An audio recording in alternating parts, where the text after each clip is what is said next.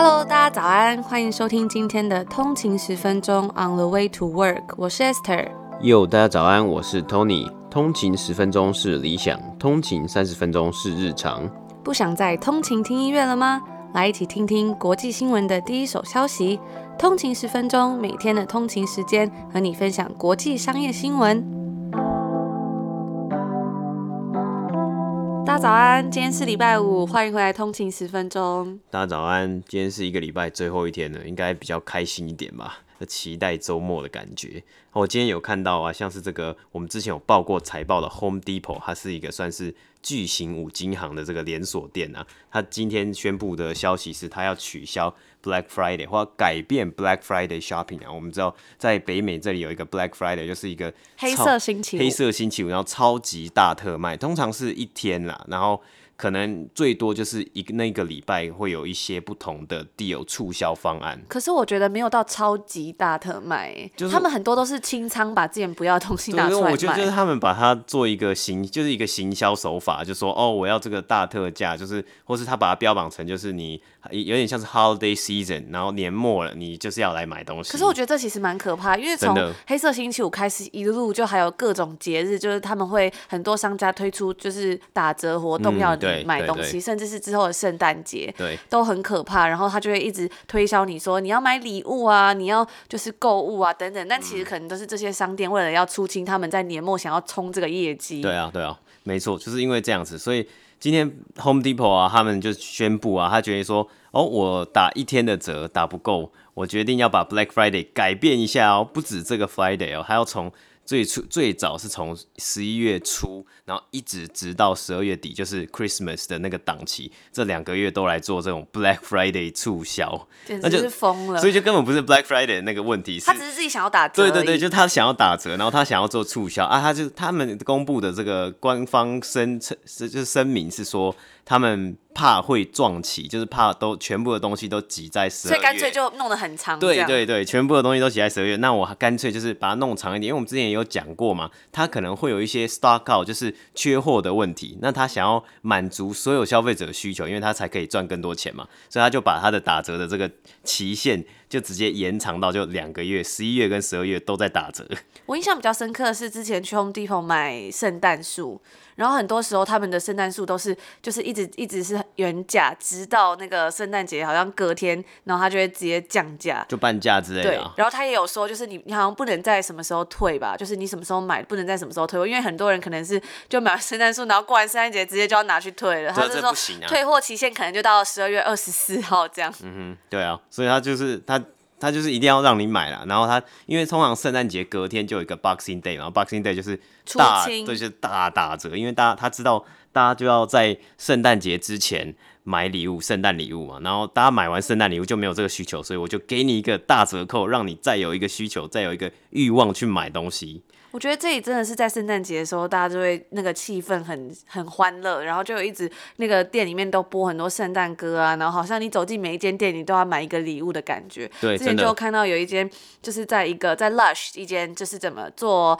呃身体护肤产品啊泡泡浴的一间商店里面，然后有一个小弟弟呢，他就要去里面买礼物，因为很多小孩子喜欢这些泡泡浴嘛，然后呢他就跟他爸爸聊天啊，然后就说。呃，就说他要买礼物给他的隔壁的这个小女朋友，那他好像才小学而已，真的好可爱。那他在挑礼物的时候，他就是说，哦，我觉得他喜欢什么味道，我觉得他不喜欢什么味道。然后最后呢，他就问说这个东西要多少钱呢？啊？然后他觉得太贵。之后他爸爸就说没关系，我买，我帮你买这样。然后他就买了一个礼物给他的小女朋友，我觉得超可爱的。这就是真的就是一个 holiday season，大家有点像要过节，然后就要买礼物啊，送礼物的一个感觉啊，真的。那如果大家喜欢我们的节目的话，记得要 CLS comment like and share，给我们一个五星的评分，留下一个评价，不忘了分享给你的亲朋好友听。那也记得可以来追踪我们的 IG on 的一个底线 way to work，我们会在上面发一些最新的快讯。那也期待大家跟我们聊聊天，我们都会看哦。那如果大家对我们的节目有兴趣，喜欢我们的内容，想要支持我们的话，也欢迎公司和厂商来节目上面下广告。那我们今天呢，我们在播报两则新闻之前，一样先来播报一下北美的股市。今天的北美股市呢，一开盘的时候呢，是有稍微的升高拉高一点呢，但最后收盘的时候，其实都是呈现一个跌幅的状态。今天的道琼工业指数呢，是总共是跌了四百零五点，跌幅是一点四五个百分比，来到两万七千五百三十四点。标普五百 S M P 五百呢，是跌了五十九点，跌幅是一点七六个百分比，来到三千三百三十九点。那纳斯达克指数呢，是跌了两百二十一点，跌幅是一点九九个百分比，来到一万零九千啊零一万零九百一十九点啊。包括这个科技股啊，领头羊的科技股一开始其实也真的是有有上升，稍微上涨一点那，最后其实都是一个下跌的收盘。呈现的状态了。那亚马逊还有 Apple 呢，分别是跌了二点九个百分比以及三点三个百分比。Netflix 呢，则是跌了三点九个百分比。其他的这些科技公司啊，像是微软啊，是跌了二点八个百分比，而晶片制造商 NVIDIA 呢，也是跌了三点二个百分比啊。那在今天呢，其实美国政府有公布了这个上周直到九月五号的这个首次失业补助金申请人次啊。这个人次呢，一样是在八十八万左右啊。啊，虽然跟前几个礼拜上上上个礼拜比还是没有太大的差别了，但我们有看到，其实这个 labor labor market 啊，就劳动市场有慢慢在回温啊，因为这个疫情可能有慢慢在趋缓的一个状态啊。不过，真的这个数字还是仍然是在一个这个比较历史的高点啊，值得注意一下的。啊，接下来呢，我们就来讲一下我们今天的第一则新闻。今天的第一则新闻呢，也是要跟这个特斯拉有关的哦，又跟特斯拉有关的，就是永远都摆脱不了这间公司。那在上礼拜的时候呢，大家应该有发现这个。标普道琼指数公司有宣布要纳入新的三只股票，并且同时剔除三只股票。这项调整将会在九月二十一，就九月底的时候，美股开盘的时候生效。那之前其实就有盛销成上说，特斯拉会不会有望可以入选这个标普五百指数？但事实上呢，结果公布出来，它还是落选了。在新纳入的名单中，特斯拉并没有入选这个标普五百指数。这个消息呢，也就终止了它最近这个突飞猛进的股票涨势。所以大家可以看到，在这个礼拜还是上个礼拜的时候，它有一个严重跌幅，来到了跌了二十一 percent 一天之内。那在之前发布最新财报之后呢，特斯拉其实看起来好像是有符合这个标普五百指数的资格。进入这个指数，它的一个条件是说，你必须要连续四个财季你都有得到利润，包括最近的这一个财季。但是呢，数学公式不是唯一决定这个标普五百指数它选择的一个标准。决定哪些成分股可以入选这个标普五百指数的，首先是一套基本标准，包括你要总部设在美国啊，股票是在美国的一个主要交易所交易，以及其他的一些规则。可是除此之外，标普五百指数的构成还是由他们的指定委员自行决定。那这些委员呢，他可以修改选择成分股的政策，并且他可以在这个过程里面做出一些例外的处理。所以还是人为的这个选选择标准还是占比占比蛮重的嘛？对，但是你还是要符合其他我们刚刚上述讲的东西，比如说你要设在美国，你不能设在其他地方，然后你要在主要的这个交易的地方上市。嗯、那特斯拉的股价呢，不断创出新高，其实大家都认为说，在一定的程程度上，是因为投资者都非常预期这只股票会入选。分析师就有指出几项可能呢、导致这个特斯拉没有被选入的原因，比如说它的盈利能力指标，还有它向其他汽车制造商出售这个碳排放的积分。特斯拉的财务数据其实有显示说，该公司在过去的四个季度里面，他们有出售他们的碳排放积分。这个积分他们出售的收入直接超过了十亿美元，是它过去四个季度利润的两倍之多。那这个碳排放积分就是说，呃，政府有管制说每一个汽车制制造商他们可以排放多少碳排放？那如果你没有用完的呢？你是可以卖给其他的汽车制造商。所以等于说，特斯拉有很大一部分他们有盈利的利润是来自于把这个东西卖给别的汽车制造商。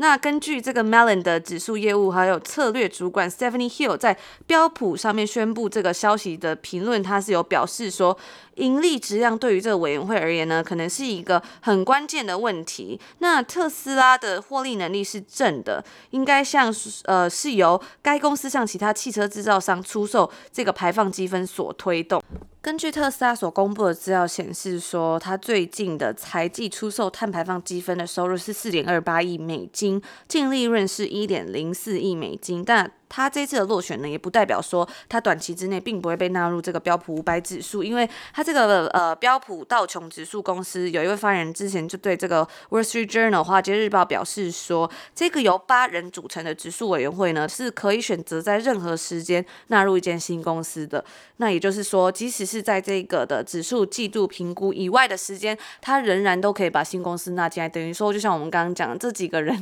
他们的权力是非常大，他什么时候想要加，其实都可以的。那这一次标普道琼指数，他们在声明里面是指出说，他们将会在九月二十一日起呢，把这个线上的公益品牌销售商 Etsy、半导体设备制造商 Teradyne，还有制药技术公司 catalan 加入这个标普五百指数，并且删除三间公司 H&R Block、cody 还有 Kohl's 这三家公司。特斯拉呢，这次本来真的是很有机会可以加入这间指数啊，因为根据 FactSet 的数据表示，截至上周五，特斯拉的市值是上述三间公司市值之和的九倍以上，非常的惊人。那根据这个 Robin Tracks 的一个数据显示说，在这个热门交易的应用程式上面，Robinhood 四月底到八月初持有这个特斯拉股票的用户就已经增长了一倍多，达到了五十六万人，真的是很可怕。嗯对，我觉得 Elon Musk 的这个魅力真的是无远弗届了，只能这样讲。很多人真的是很崇拜他，甚至有人就是说，这个他的股价已经超越了基本面了，就不是这个公司，而是大家对于这个特斯拉的一个未来展望，还有对于这个 Elon Musk 个人的崇拜。嗯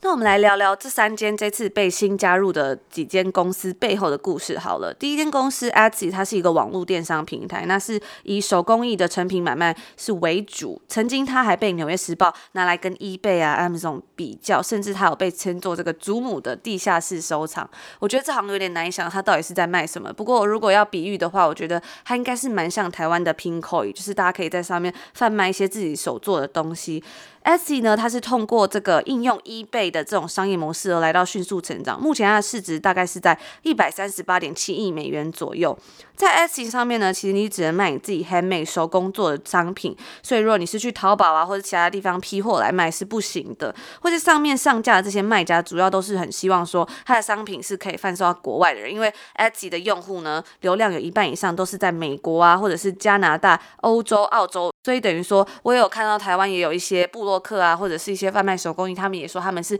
有想要把东西上架到 Etsy。那因为我之前就在网络上看到有一个，也是他是说他是画油画的卖家吧，好像，然后他就说他自己有做一个 Instagram 的账号，上面有他很多他自己画的作品。然后呢，就会有很多外国人来问他说这个画怎么买啊，多少钱？所以他最后就决定在这个 Etsy 上面上架。但他就有说，如果呢你不是主要想要卖到，就是比如说美国啊、加拿大、澳洲等等的国家，其实你就不必使用了。对，所以我觉得就是大家如果有在做自己的手工艺品呢，也可以考虑一下这个平台，因为它真的是做的还蛮大的。因为毕竟美国、加拿大还有澳洲这个市场其实都蛮大，那我们也一直在报道他们这个消费主义是非常惊人。如果他真的认认可你的这个东西，或者他真的喜欢你的东西的话，他是真的会愿意掏钱出来去购买这个艺术或购买这个创意。对，那另外一个呢，就是 Etsy 上面呢、啊，如果你要卖 Vintage 的东西的话，这个古董啊，他们是要求说要至少二十年以上才可以。所以就是你也不能说我五年就是一个古董这样，你一定要超过二十年，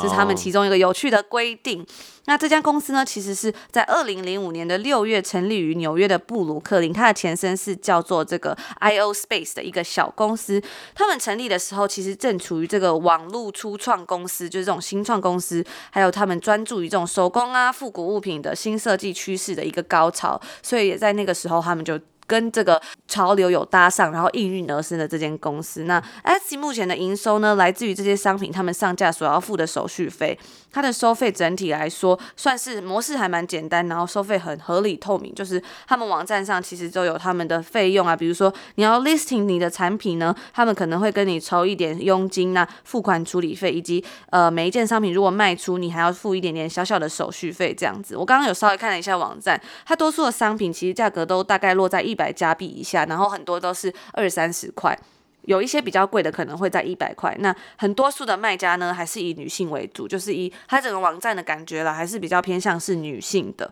目前 Etsy 有一个固定的办公室是在，也是纽约的布鲁克林，它是称作 Etsy Lab，它的公关啊、促销还有财务等等的都是由这个办公室负责。它二零零二零一一年九月，它单月就卖出了两千三百四十万件商品。那目前呢是在一百五十个国家中有一百一十万名注册的使用者，所以也算是真的是市场还蛮大的。而且它现在已经爬升到这个 Alexa 全球前两百大的网站之一了。但是其实啊，直到二零零七年的十二月，这间公司它都是算是处于一个没有利润营收的网站。目前平台上呢，已经超过了六千万件商品。所以大家如果有在做自己的手工艺的话，也可以考虑一下这个网站。我觉得还蛮有趣的。而且我觉得很可怕的是，我刚就是为了要看这个新闻，然后就开了这个网站，就是有点逛的一发不可收拾。Oh. 因为它那个网站其实还蛮漂亮，然后里面就有很多。小东西啊，然后就很好逛，嗯、就是也是一个网拍的感觉。嗯，那你说它主要的客群还是女性消费者为主嘛？嗯，因为它其实就是有卖一些居家的那种画嘛，gallery 啊，还有一些香氛蜡烛啊，或者是一些饰品等等，就我觉得还是比较偏向女生啦。嗯，那有没有可能，其实男性的这个消费者市场也是很很大，未来可能会是它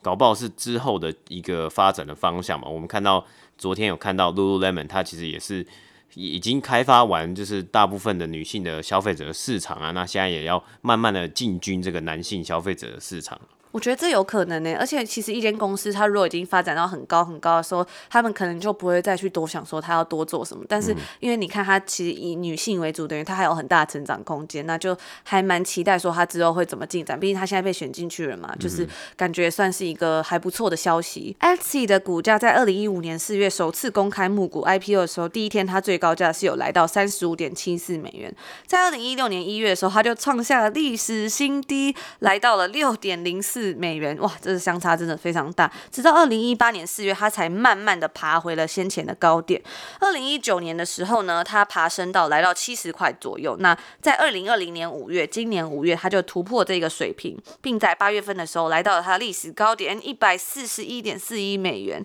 可是自那时候开始啊，其实到现在它股票已经下跌超过三十块了。所以大家有兴趣可以去看一下它的这个走势图，就是还蛮摆动幅度蛮大的。对。那其实我在网络上就有看到，之前还有一些，其实如果大家有想要上架的话，网络上很多部落客都有分享可以怎么上了。我是觉得感觉还蛮有趣的。那就是如果大家真的有一些手工艺品有成功上架，也可以来私讯跟我们说，我们可以去看一下，我觉得很好玩。嗯、对。另外几家也是有这次被纳入的，其中一家叫做 Catalent。那这家公司呢，它成立于二零零七年。稍微讲一下这间公司的背景好了。那时候在二零零七年的时候，这个 Blackstone Group 就买下这个 Cardinal Health 它的制药技术还有服务部门。然后这家公司呢，其实啊，它都是不发放利息的。在二零一四年的时候，它是以二十美元的低价来上市，并在过去六年中，股价整整就翻了四倍。在这段期间，它是怎么翻倍呢？主要都是通过这个收购别的公司来进行他们的成长。目前这家公司的市值是超过一百四十亿美元。这支股票呢，在二零一六年的时候啊，它是创下了十几年来的新低啦，因为。那时候就是它是在最低最低最低的一个价格，不过之后它就是开始有慢慢爬升的，并且在总统大选的时候创下了它的新高。它在二零一八年的时候停滞在大概四十块美金左右，上礼拜呢，它爬升至了又来到了一个历史新高，九十五点七块美金。但是 Catalent 后来无法一直无法突破这个九十块，并且在礼拜二上午来到了它的这七周的低点，就是它已经跌很多，即使纳入指数呢，也没有办法引起这个立即的购买兴趣，就是投资人也没有是冲进去买这只股票的感觉。最后一家公司呢，就是一间叫做 Teradyne 的一家 Old School 晶片制造商。为什么叫 Old School 呢？因为其实在一九七零年以来，这家公司就已经在美国市场上交易，所以它比起前面两家公司算是非常的资深。这只股票在过去几十年中也是。都有起起伏伏，甚至在一九九零年跌至了历史最低点，来到了九十四 cents。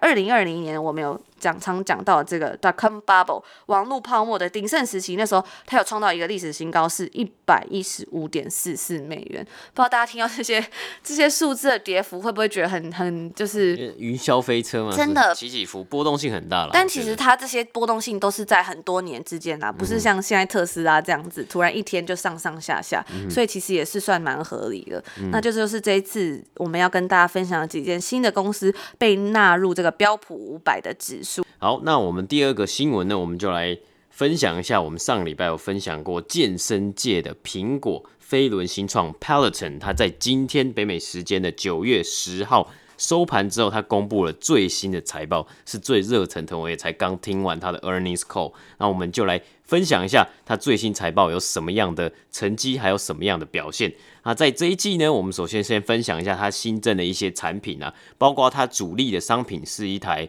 这个室内的健身飞轮嘛，它加了一个产品。叫做 Bike Plus，那这个 Bike Plus 呢，它是一个比较算是它新的产品里面比较高端的脚踏车，它的定价会在于两千四百九十五块美金啊。我觉得很酷的地方是它的触控荧幕是变成了二十四寸，而且可以三百六十度旋转，就是你可以转来转去。所以就大概是在六万块左右，嗯，差不多。我有在网络上看到影片，就是关于他最新发这台，我觉得跟之前 Lululemon 那个他们做这个 Mirror 其实就还蛮算是一个同类型产品吧，因为他这一次他的这个荧幕如果可以转，等于说你脚踏车摆在那边，然后你荧幕转到另外一边，你放一个垫子，你就可以做运动。对，这就是他们这一次的重点，就是让消费者不止可以骑飞轮上飞轮课，还可以在飞轮旁边，他可以上重训课跟做瑜伽。那对我来说，我就会觉得说，那是不是买一台脚踏车，或是买一台跑步机还比较划算？因为它还有加一个荧幕。对，因为毕竟这个健身镜是只有一个镜子，然后你要对着那个镜子就是。做运动嘛，啊，你顶多它顶多的功能就是你多出门的时候可以照镜子。可是我会觉得有点可怕，因为那个健身镜好像是它上面会有影像嘛。嗯。可是就是等于说，我会觉得说，如果我在里面照镜子，会不会这就是被看光光之类的？对，这也是有可能的。其实两个东西都是非常新颖的，我觉得都是新颖的 idea，都很有创意啊。不过他们现在这样子的一些策略啊，感觉真的是在做一个打对台，一个坐在一个同一个市场来竞争啊，就是竞争一个这种在家 workout、home workout 的一个这个市场。而且我觉得啊，就是从他们的社群平台可以看得出来，他们很积极的在经营这种社群的感觉，就是大家会在那个 IG 上面分享，我是 Lululemon 的一员呐、啊，或者是我是这个 Peloton 啊，我今天做呃两百 K 啊，两百 K 好像太多了，就是我达到了两百 K，或是我达到了多少，然后在里面互相分享，等于说他就是把这些粉丝啊，大家圈起来，变成一种运动狂热。嗯，没错。电话会议里面呢，他们也有讨论到，我们刚刚讲，你这个荧幕可以旋转，就可以做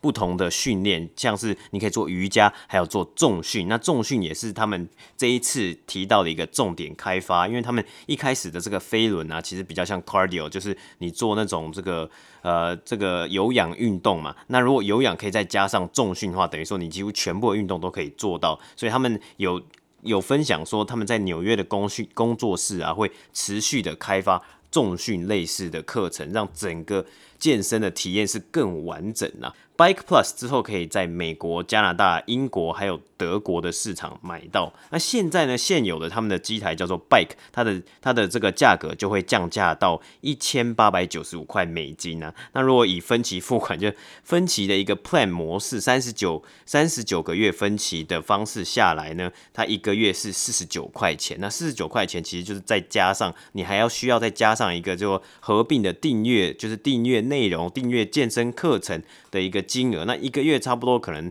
就是一百出头，一百块出头啊！他一直在强打，就是说我这个钱呢，让你可以在家里 work out，你不用去报什么健身课程啊，报健身班啊。因为其实健身房的会员在北美这边，其实你加一加，然后包括什么通勤时间啊，整个成本加上去，应该一个月可能也要一百多块。如果你真的要去上那个一对一的课程啊，或是要上飞轮课等等的。接下来呢，除了飞轮机之外啊，其实。Peloton 原本呢、它就有出一台非常顶级的跑步机啊，它的这个跑步机的机台名字叫做 Tread Plus 顶级跑步机，要价超过四千块美元呢、但是它还是有放帮你分期付款，帮你算分期付款的话，一个月是一百一十块美金。不过这一次这一季的财报呢，他们也有说，他们要推出最新的跑步机，叫做 Peloton Tread，它要价只需要两千四百九十五块。美金呢、是相对平价的机款。虽然呢，他有讲述到说。这个跑步机可能的机身啊或平台会比较小一点，但是仍然会有足够的空间提供消费者来做使用。那同时它也会配备二十四寸荧幕。那这台跑步机呢，最先会在十二月二十六号在英国发售，之后呢会在二零二一年的这个这个上半年呢来在美国以及加拿大发售，之后是会在二零二一年的最后呢会由德国的市场来接棒来发售啊，就是分歧这样子来发售。这个跑步机呢，也在电话会议中里面有提到，他们认为跑步机会是一个未来的成长趋势啊，因为跑步机有点像是 full body workout 的一个概念，就全身你都可以运动得到。因为飞轮你是用坐着，但跑步机你就站着嘛，你等于全身都会运动到。因为疫情的关系啊，大家其实真的还蛮需要去做运动的。我觉得我有看到一个观察一个现象，像。我们家社社区的一个一些健身中心啊，还有一些很多健身房，大家都会有疑虑，不敢去，甚至社区的健身中心也都没有开。那大家一定会想要办想办法去做一个运动嘛？那你没有这些地方没有开啊，或是说对于去健身房还是有疑虑的人，可能就会转往想要去看看，诶，这个跑步机或是这个飞轮机试试看嘛。而且它如果分期付款下来，一个月其实也没有到贵到哪里去啦。慢慢的，现在要进入冬天了嘛，像在北美这边呢、冬天很早就下山，就大概四点就会下山了。那它有时候我们这边的天气其实也不是很好，就因为一直下雨，你也不能去。外面就是跑步，就去外面跑步要很麻烦，就要穿个雨衣啊，然后穿个这个呃防水的鞋子啊，然后又要很冷、很湿冷的情况下，大家可能就会选择在家里做运动，这个也可能是一个考虑的一个时机，就是考虑的因素之一啦。那最后呢，其实他们也有单纯的订阅的内容，就你一个月。花大概十三块美金左右，你就可以在很多的平台上面，像是 Apple TV 啊、Fire TV，就是亚马逊自己出的一个 TV 的 set，还有 Roku TV 等等的来去上他们的一个健身课程。那这个呢，我们来讲一下这一季呢，其实是他们在 Fiscal Year 的 Q 四，他们讲说啊，在 Q 四累积到这个 Q 四为止啊，这个包括有订啊，有买这个跑步机，有买健这个飞轮机的一个。订阅人数呢是增长了，较去年同期，去年 Q 四年底呢增长了一百一十三个百分比，来到了一百万，将近就是超过一百万人数啊，这个。这个人数其实是还蛮多的。那这个在这个订阅制啊，就是只有单纯的数位订阅制的人数呢，也是有上升两百一十个百分比，来到大概是三十一万人次左右了。那总共啊，所有的这个会员的这个成长啊，是加起来啊，是大概是三百万左右啊。那我们可以看到啊，其实它这一季啊。的在家里 workout workout 的次数，他要跟大家算出来，平均他把除除下来一个平均啊。他说每一个 subscriber 啊，每一个 subscription，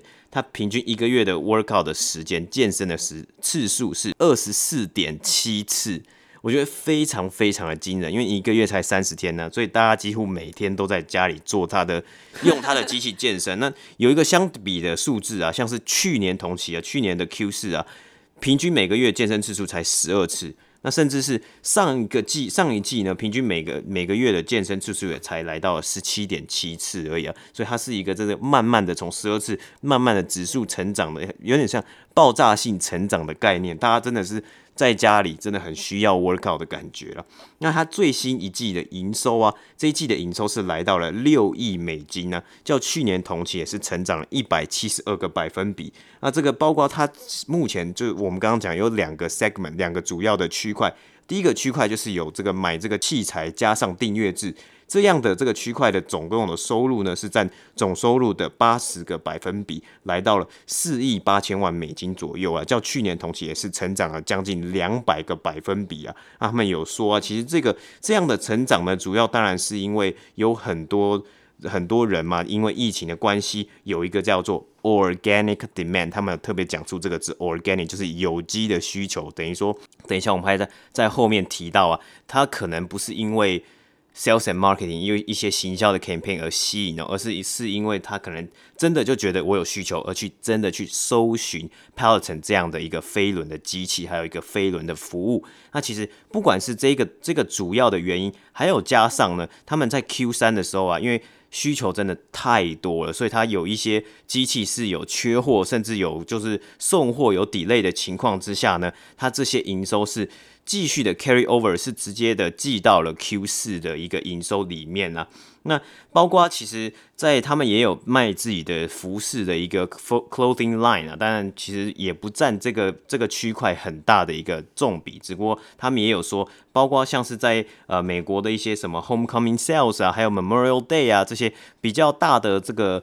节日里面呢，他们有做一些促销，那有看到一些明显的成长了。虽然疫情有趋缓的状态，但消费者的需求啊还是非常大。我们有讲到，他们特别提到 organic demand。那这个 order backlog 呢，这一季 order backlog 积压待配货订货是来到了。两亿三千万美元呢、那它这个东西呢，其实会在明年的下一季啊，就慢慢的回计在整体的收入里面，因为这些东西其实就是使用者、消费者下了订单了，但他还没有出货，来来不及出货。那我们这边呢，就来稍微的提到了一下 Peloton 的供应链 supply chain，因为 Peloton 的 supply chain 呢，其实是由台湾之光啊，就是台湾的。两大代理就是代工厂来制造，其中一个代工厂呢，这个奇美科技呢，它其实已经在去年 Peloton 上市之后，被 Peloton 用四千万美元左右的金额啊来并购、来收购起来了。今天的财报里面呢是有提到说，他们已经在台湾这个地方设立了奇美科技的新的工厂，预计会在今年年底的时候就会完工哦。也他们也有在这个电话会议里面持续的去讨论到。这个东西会为 Pelt 厂带来更多的产能啊。那其实甚至是从我们看到 Q2、Q3 还有 Q4 一直以来需求一直大量增加，Pelt 厂也是不断的去，甚至是加倍那个产能啊。另外一家代工厂呢是台湾健身器材的大厂力山，我们也有看到啊，力山其实也在近几季的这个产能呢，它也说是不断的增加，是加倍去去生产这个 Pelt 厂的一些机器，包括它的飞轮机。还有明年他要出的这个新的一台的跑步机嘛，那他本来其实也有代这个代工这个跑步机，不过在电话会议里面呢、他们是没有提到。就分析师其实有问啊，有问一个问题，就说。诶，那你可以稍微透露一下你们的这些代工厂的比例是订单比例是多少？因为你今天已经收购了奇美了嘛，那你其他家的代工厂，你是代你是给多少订单给这个代工厂？那有多少订单是你们自己本身自家吃下来这样？那 Peloton 的 CEO 他是有讲到这个东西是比较蛮机密的一个数据啦，那他往年也都没有提供出来，这一次当然也不意外，就是。他们他们没有去讲到，也没有回应说到底是有多少一个 percentage，猜测可能立山呢，应该可能会主要还是是来主攻，可能会主攻他们的跑步机，这个飞轮机的代工比例呢，可能会下降一点嘛，因为我们有看到奇美它有一个新的厂。十二月就会完工了，我在猜可能会不会下降一点。届时我们可以来观观察一下，明年初要来发售的这个跑步机啊，新的跑步机，而且是比较平价的跑步机，会不会为 Peloton 呢再带来一些新的一些额外的需求？那也会不会为这个力山这个健身器材代工大厂立山来带来一个不错的？助力，我觉得台湾真的很厉害，因为我那天很久以前就是买了一个 Lululemon 的瑜伽垫，然后就打开之后发现，他看一下是哪里制，发现竟然是台湾制的，漂洋过海在加拿大买瑜伽垫竟然是台湾制，就看到那个就觉得哇，有点就是还蛮惊奇的。对，没错，我觉得其实台湾的代工厂真的应该很多都还蛮厉害的，而且像这次这个 Peloton 真的，他们始终都是用台湾的代工厂来做他们的飞轮机啊，还有他们的跑步机。嗯，因为之前就在网上看到说，像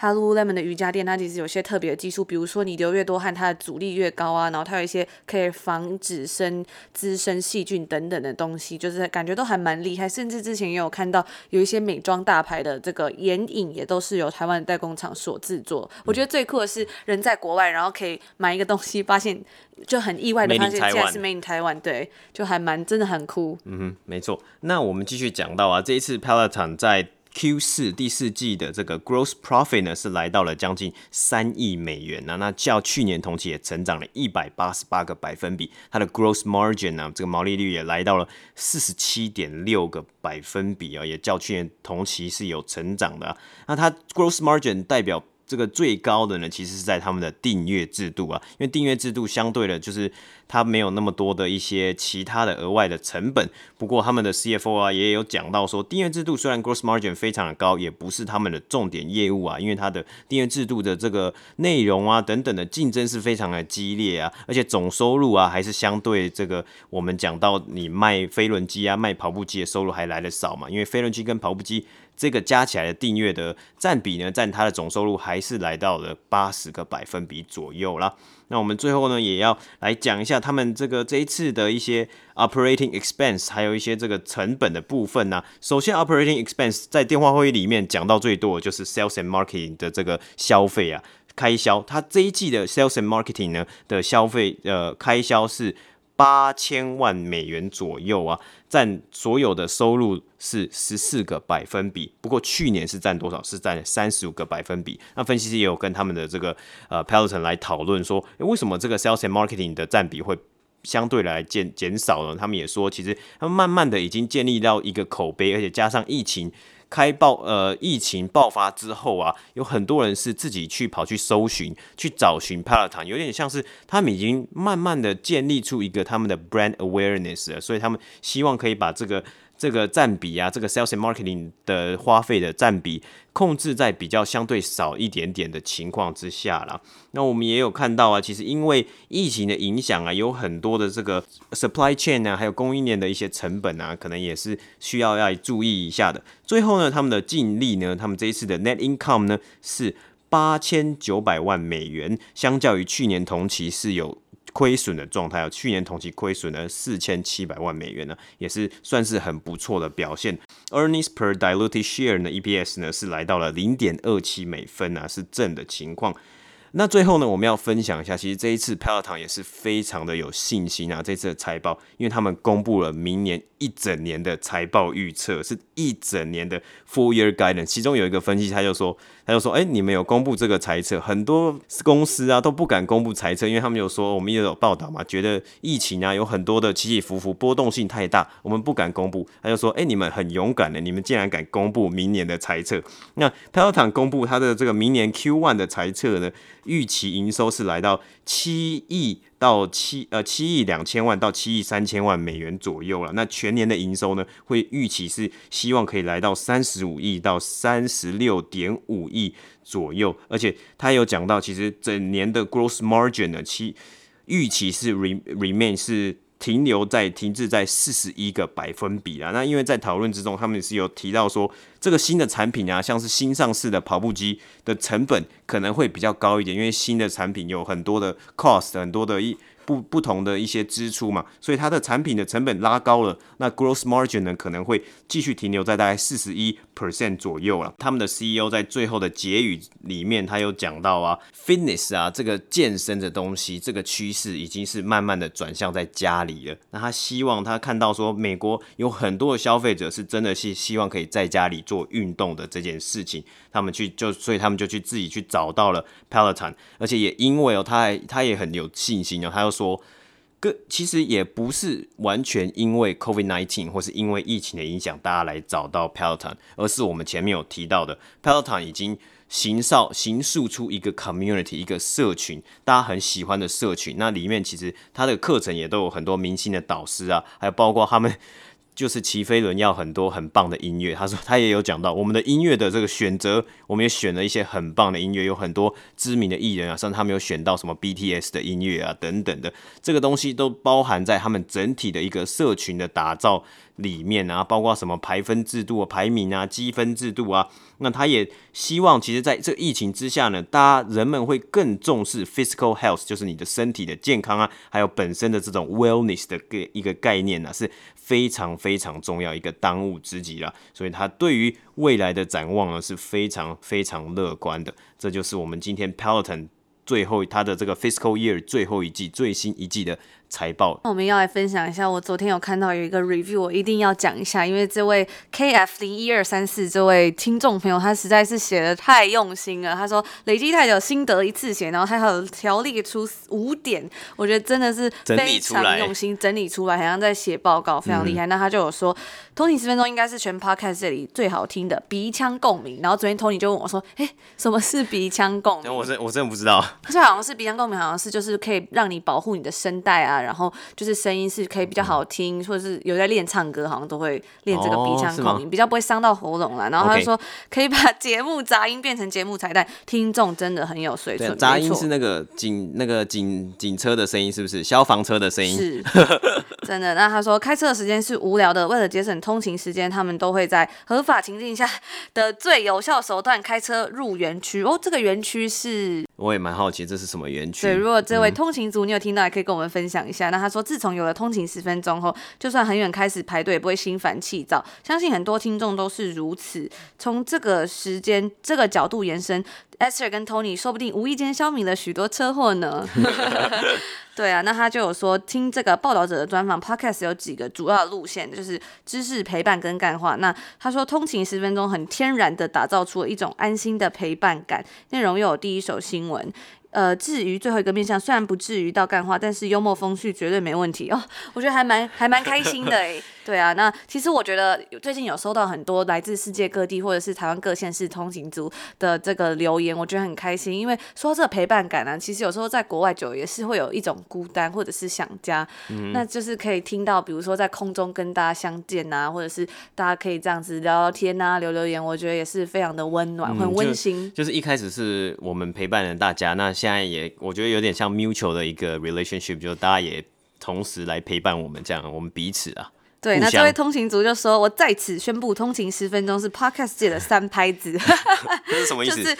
知识陪伴跟有趣。Oh, OK。对，然后他就说：“哦，最后一点我觉得很有趣。”他就说：“我觉得 Esther 跟 Tony 选定的标的很有水准，因为从通勤十分钟可以呃听到这些重点的第一印象。那这些被选定的主题又往往会在 Mula 那边有更。”多时间的分析介绍，最后还能在国外那边 recap 一次，并且看看股市人实战层面是怎么样看这样的资讯，完全就是财经资讯的铁三角。哇哦，我就想到那个耳机有没有 铁三角？铁三角，对我就觉得很棒哎，就是如果大家真的是就是可以这样归类啊，然后你就是可以在这边听到最新的财报以及最新的公司啊，然后再去做一些 recap，我觉得都是不错，因为有时候真的是要听不同的观点，对，就不同的观点呢，才可以培养出真正属于自己的投资方式。嗯、他说。自从有了通勤十分钟以后，在车上听觉的选择都是必须排在这个节目后。哇，谢谢你！然后衷心期待这个节目坐稳 Top Ten 的一天，我们会继续努力。对，我们真的会继续努力。那我看到另外一则回应呢，他说他是这个桃园肥宅，他就觉得他听完之后想买瑜伽裤。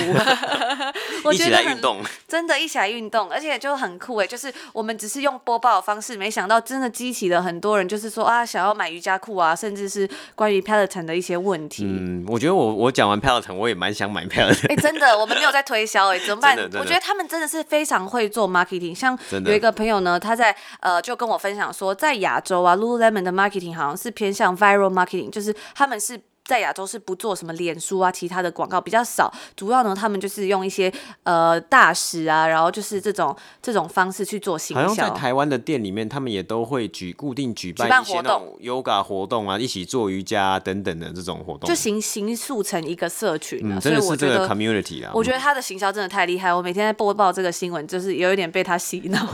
你是不是等一下就要去逛了？没有，真的太贵了。我觉得就是还是等看看黑五好了。嗯，真的是还是很谢谢大家支持。那就祝大家有一个愉快的周末。没错，愉快的周末。拜拜。拜拜。